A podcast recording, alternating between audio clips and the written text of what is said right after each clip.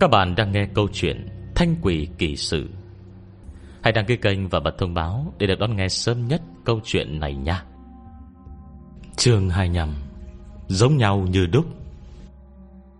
Hà Thanh thật sự căm ghét Cái cảm giác dính quấn vào nhau Khi trao đổi linh hồn giữa phùng thừa và ma nước. Nếu không phải do khí chất của cả hai thật sự khác biệt quá lớn, Có khi cô cũng phải mơ màng đần mặt Bởi số lần chuyển đổi liên tục này. Nếu cái việc lăn tròn trên đất Để tránh tay cô, Một cách không có hình tượng gì kia, Không thể nghi ngờ, Chắc chắn là Phùng Thừa thật sự.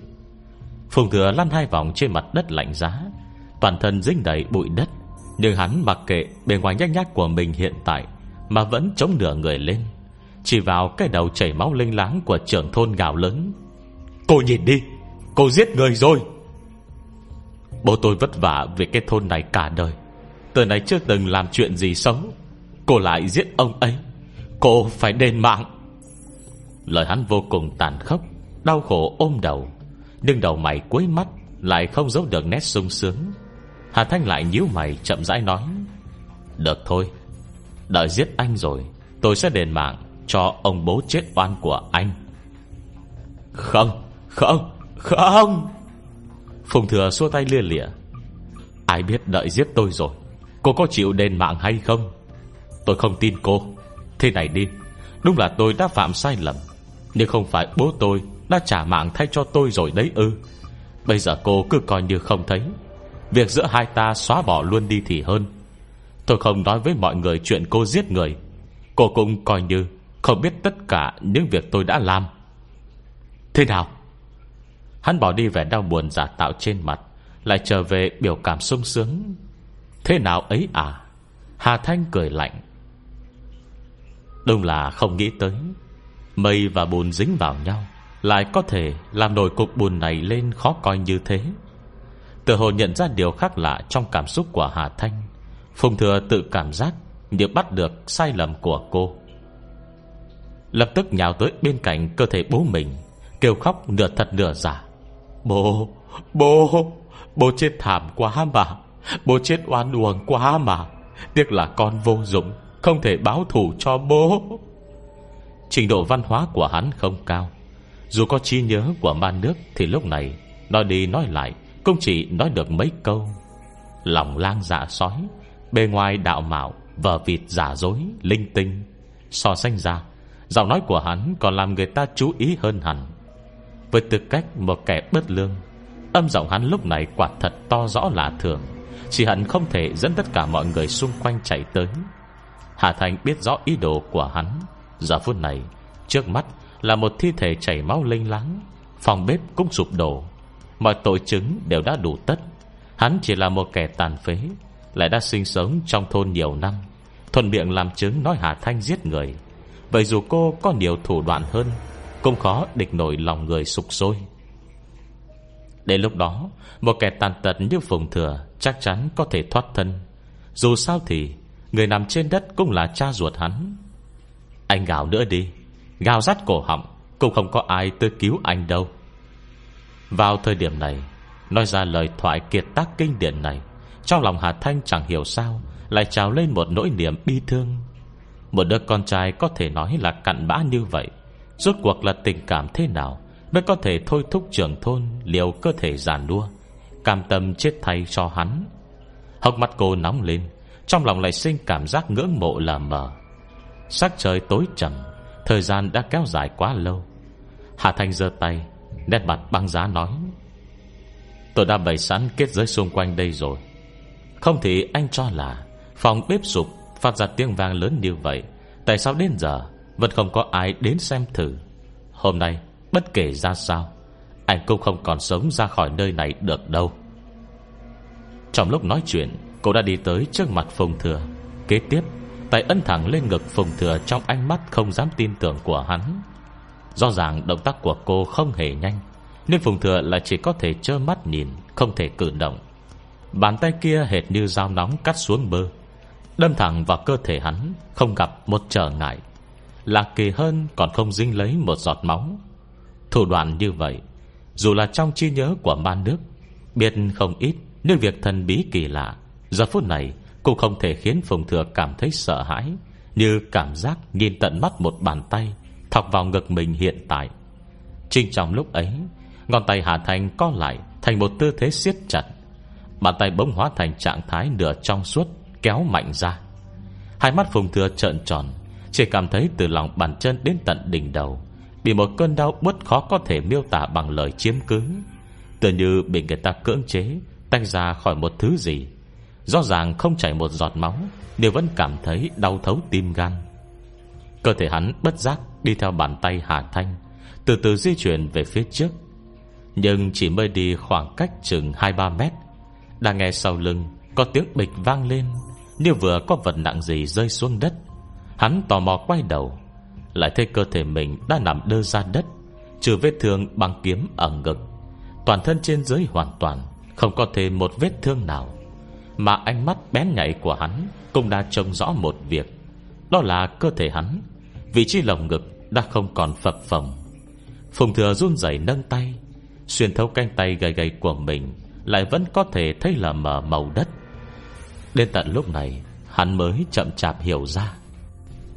Cái này chính là Hồn phách xuất khiếu ư? Sau đó, Hắn nhìn thấy trên bàn tay mình lúc này Còn có một bàn tay khác chồng lên. Hai bàn tay Đều trong trạng thái bán trong suốt, Đứng ở vị trí chồng lên nhau. Trong anh có tôi, Trong tôi có anh. Chỉ nhìn được loáng thoáng những đường nét bất đồng. Đây là hắn Và ma nước ư? Dạ phùng thừa Chợt sinh nghi hoặc. Nên còn chưa kịp hỏi thành lời, Đã thấy Hà Thanh Thọc hai tay vào vị trí ngực mình, Kéo mạnh ra hai bên, với nét mặt tỉnh táo. Lại là một cơn đau Còn dữ dội hơn vừa rồi truyền tới. Sự kịch thích trong nháy mắt đó Khiến Phùng Thừa co cứng từ tận móng chân Lên tới đỉnh đầu. Hàn đau đến độ người rúm gió, Hận không thể ngất đi mãi không tỉnh lại. Kiểu đau đớn này Thật sự quá đáng sợ. Dù là lúc ban nãy Bị một kiếm đâm xuyên lồng ngực cũng chẳng bằng một phần vạn cơn đau này. Nhưng đau khổ nhất, Đó chính là lúc này, Hắn đang trong trạng thái hồn phách, Không thể hôn mê để tránh được. Hồi lâu sau, Hắn run người, Bây giờ mới có sức lực liếc mắt Nhìn sang một cái. Chỉ mới nhìn sang, Phùng thừa đã lập tức ngẩn người. Chỉ thấy bên cạnh hắn, Một hư ảnh trong suốt giống vậy Cũng đang nằm. Khi hư ảnh kia ngẩng đầu lên ấy vậy cũng có gương mặt giống phùng thừa như đúc. Hắn hít một hơi khí lạnh, Nhìn ánh mắt bình tĩnh giá lạnh của người đối diện đó, lại quay nhìn Hà Thanh không dám tin. Cô Cô lại có thể cưỡng chế tách rời hai bọn tôi. Sức mạnh thật ghê gớm, Sức mạnh thật quá là ghê gớm mà. Sớm biết như vậy, Bất kể thế nào, Hắn cũng sẽ không. Phùng thừa hối hận, đau cả gan. Chờ mắt nhìn thân thể mình Đang nằm cách đó không xa. Chờ lúc nào cảm nhận được rõ ràng hơn khắc này, Hắn đã chết. Hết chương 25 Chương 26 Nuốt. Mặt trời mùa đông luôn lặn sớm hơn bình thường. Hiện chỉ mới chừng 4 giờ chiều, Nhưng quả cầu lửa ở đằng kia chân trời Đã chiếu những tia nắng nghiêng nghiêng sắp tắt. Dẫu vẫn đủ để soi sáng Sang phủ lên người, Đã không còn nhiệt ấm. Cũng chính vì vậy, Hà Thái mới dám thẳng thừng, Khiến hai hồn phách khác biệt này bại lộ dưới bầu trời. Cô lạnh lùng nhìn hai người hoàn toàn khác biệt, Nhưng lại có diện mạo giống nhau nằm trên đất. Trong đó, Phùng Thừa may mắn làm người. Tuy hồn phách ô uế dơ bẩn, Nhưng rõ ràng vẫn trông rõ đường nét. Còn ma nước nằm bên cạnh hắn lúc này, Cơ thể chỉ trông mờ mờ, Trôi nổi lừng lơ, Yếu ớt đến độ Tưởng chỉ một cơn gió thổi qua Đã có thể thổi bay đi mất. Hạ Thành đứng giữa hai người Bông quay đầu sang hỏi, Chú Phùng, Chú còn nhớ được tên của mình khi trước không? Đèo gương mặt của Phùng Thừa, Người đàn ông Vẫn với vẻ mặt bình thản kia Cười béo sạch. A Thanh, Sao em còn ảo tưởng được thế? Từ khoảnh khắc trở thành ma nước, Thần trí của tôi đã bị xóa sạch rồi. Là ma nước Tôi không có lý trí Cũng như suy nghĩ độc lập của mình. Tự nhiên cũng không nhớ nổi Những gì của cuộc đời cũ Mà khi nhập vào người Phùng Thừa, Hắn thở dài. Tôi chính là Phùng Thừa. Nhưng bây giờ đã khác. Hà Thanh cắt lời hắn. Chú nhìn đi, Giờ hai người đã hoàn toàn tách ra. Từ nay không còn ảnh hưởng gì được đến nhau nữa. Bây giờ, Chú Phùng, Chú có thể nghĩ tới cái tên sau này Mình muốn dùng rồi. Dựa vào đâu cơ chứ? Cô vừa nói vậy Phùng thừa thật sự đang nằm trên đất, Đột ngột ngẩng phát lên hông tận chừng cả hai, Nét mặt đầy vẻ không cam lòng. Có lẽ do biết rõ ràng, Lúc nãy Mình đã chết hoàn toàn. Lời hắn nói vô cùng tàn khốc, Bởi vì không còn nửa phần hy vọng sống, Nên phần lưng lại trở nên cứng cỏi ngay thẳng. Phùng thừa Nhìn hai kẻ dối trá trước mặt, Bởi vì là hồn phách Mới vừa thoát xác. Sinh khí chưa tan nên giờ cơ thể Cũng vì tức giận quá độ Mà chuyển sang màu đỏ nhạt. Cũng không biết là do nắng chiều Khiến người ta sinh ra ảo giác Hay là vì gì khác. Hắn ở trong cơ thể tôi. Chuyện tôi làm, hắn cũng biết. Dựa vào đâu tôi bắt buộc phải chết Mà hắn vẫn có thể có cuộc sống về sau. Đồ tiện nhân nhà cô, Mới rồi đã lấy mạng bố tôi. Bây giờ còn muốn trừ tận gốc rễ nhà tôi. Miệng lại dám nói Như mình thay trời hành đạo. Bây giờ, đúng là dối trá. Hà Thanh bật cười không nể năng Nói tới nói lui, Cũng chỉ có mấy câu này. Anh tưởng tôi là người tốt đấy hả? Xưa giờ tôi chưa từng tự nhận mình là người tốt. Đã là người Tân niên đều có tư dục riêng. Tôi thân thiết với chú Phùng Tân niên mong kết cục của chú ấy được tốt hơn anh. Hông hồ ma nước nhập thể anh mới là người chính. Còn một số việc chú ấy có thể nhìn, Chứ không thể làm. Anh mở to mắt ra mà nhìn màu sắc trên người cả hai đi. Cái đấy không do cảm xúc của tôi quyết định đâu, Mà là do nhân quả từ hành động của mỗi người mang tới đấy. Nghe lời Hà Thanh, Phùng Thừa mới nhìn lại trên người mình. Lúc này cảm xúc của hắn đã bình tĩnh lại, Mới phát hiện trên cơ thể bán trong suốt của mình Đã bị vô số những dải xương đen quấn quanh. Lại nhìn sang ma nước bên cạnh. Tuy rằng cơ thể không trong sạch gì, song toàn thân trên dưới không chỉ có màu xám xám, So với hắn, Thậm chí còn có thể nói là sạch sẽ trắng sáng. Anh tưởng mình đã chết Là có thể mặc sức ngang ngược, Không kiêng nể gì hả? Hà Thanh nhìn hắn, Trong mắt viết rõ ràng hai chữ ngây thơ. Anh đừng có quên, Sở dĩ hồn phách anh có thể rời cơ thể Chính là do tôi làm. Tôi muốn chỉnh anh Phương pháp có thừa. Làm hồn phách còn khó hơn làm người gấp trăm ngàn lần. Chả lẽ anh chưa nghe nói tới 18 tầng địa ngục à? 18 tầng địa ngục. Phùng thừa sừng sốt, Đột nhiên đưa tới những truyền thuyết nghe được khi còn nhỏ. Lúc đó, Chỉ coi nó như chuyện thần thoại, Nên sự tích về 18 tầng địa ngục này Tất nhiên cũng càng kích thích giật gân càng tốt. Nhưng nếu như đặt chính mình vào đó để suy ngẫm Nghe tới cảnh tượng trên trào dầu Vào núi đao biển lửa kia. Trong lời kể kia, Hắn vẫn không lạnh tự run. Nhưng thứ đó, nhưng thứ đó cũng không phải chỉ là truyền thuyết thôi sao? Cô Cô đừng có dọa tôi. Cô đâu có phải Diêm Vương. Dựa vào đâu để quyết định tôi phải thế nào dưới địa ngục chứ? Nói xong lời này, Hà Thanh lắc đầu. Quả nhiên, Đồ nhát gan, Có biểu hiện ra ngông cuồng thế nào Thì trên bản chất Hàn Vân chỉ là tên thỏ đế, Không khác đi được. Cô trả lời đồng tình. Anh nói đúng, Tôi không phải Diêm Vương. Huân hồ 18 tầng địa ngục giờ, Cũng đã sụp đổ tồi tàn lắm rồi. Cho dù anh muốn xuống đó chịu hình E rằng thủ tục cũng khó mà làm xong. Nhưng nếu tôi đã dám động thủ với anh, Vậy đương nhiên sẽ có thể Khiến anh nhận cây giá xứng đáng Cho việc mình đã làm. 59 mạng người, Anh đoán xem. Liệu dưới ánh nắng trói trang Lại không có linh lực của tôi bảo vệ. Cái hồn phách mỏng manh này của anh Có thể chịu đựng được 59 tiếng đồng hồ không? Không có sức mạnh của ma nước. Từ bản thân phùng thừa, Không còn một thủ đoạn gì đáng nói. Nhưng là một hồn phách mới sinh, Hắn vừa chưa có cảm nhận quá rõ ràng Với ánh nắng chiếu lên người mình. Dù sao lúc này, mặt trời đã về Tây, Cùng lắm chỉ cảm thấy Hơi hơi nóng người. Hình như cũng đã nhận ra sự rừng rưng của hắn. Hà Thanh nghiêng đầu quan sát nắng chiều, Đột nhiên tỉnh ngộ.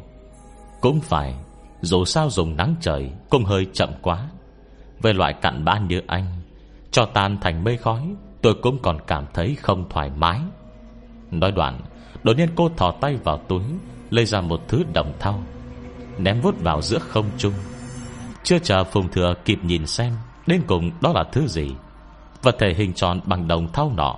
Đã mỗi lúc một lớn dần giữa không trung, Càng lúc càng lộ rõ sự dữ tận. Đến tận lúc này, Hắn mới nhìn rõ Là hóa ra thứ lẩn quẩn trên đỉnh đầu mình Là năm con rơi lớn chừng bàn tay, Có cơ thể bằng đồng thau sáng bóng.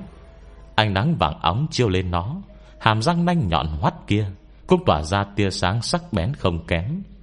Năm con rơi cánh chạm cánh, Đầu sát đầu giữa không trung Hà Thanh thành thơi Vỗ tay. Bọn chúng lập tức bay tỏa đi Cây lại lao xuống từ giữa không trung. Há cái miệng rộng Nhắm thẳng tới phùng thừa. Cổ, cổ muốn làm gì? Thứ này là cây gì? Phùng thừa hoảng sợ la to Nhưng cơ thể lại nhẹ bẫng khó điều khiển. Hắn không thể trốn thoát Chỉ có thể trơ mắt Nhìn năm con dơ kia đồng loạt lao tới. Một tiếng kêu khó mà ức chế Bật ra từ miệng hắn. Phùng thừa có người rúm gió trên mặt đất, Bắt đầu lăn lộn không ngừng.